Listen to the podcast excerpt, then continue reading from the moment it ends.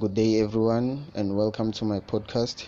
My name is Kamri Longosi, and today I'll be talking about the purpose of a comparison and contrast essay. It is said that comparison in writing discusses elements that are similar, while contrast in writing discusses elements that are different. A compare and contrast essay then analyzes two subjects by comparing them, contrasting them, or both. The key to a good compare and contrast essay is to choose two or more subjects that connect in a meaningful way. The purpose of conducting the comparison or contrast is not to state the obvious, but rather to illuminate subtle differences or unexpected similarities. For example, if you wanted to focus on contrasting two subjects, you would not pick apples and oranges. Rather, you might choose to compare and contrast two types of oranges or two types of apples to highlight subtle differences. For example, red delicious apples are sweet, while Granny Smith are tart and acidic. Drawing distinctions between elements in similar category will increase the audience's understanding of that category, which is the purpose of the compare and contrast essay.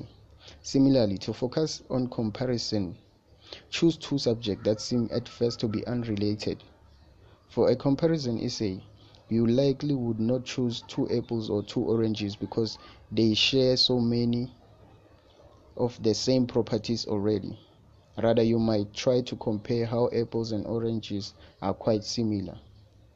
The more divergent the two subjects initially seem, the more interesting a comparison essay will be. And that is all for today. Thank you very much. Good morning everyone. My name is Musa Nkosi Shope. Welcome to another session. On this podcast, I will explain the purpose of a comparison and a contrast essay. So at the outset, I would start by explaining what is a comparison and a contrast essay. A comparison and contrast essay is an essay that will outline differences and similarities between objects or subjects or concepts, as long as it's something that can be compared or contrasted. So these two things to be compared and contrasted will have to share at least few aspects of a common ground. Now let us analyze the topic itself. What is to compare? To compare is to identify similarities. So it could be similarities between two objects, and to contrast is to identify differences within two objects. The purpose of this essay normally is to teach people about differences, maybe within some objects where they think they are just the same.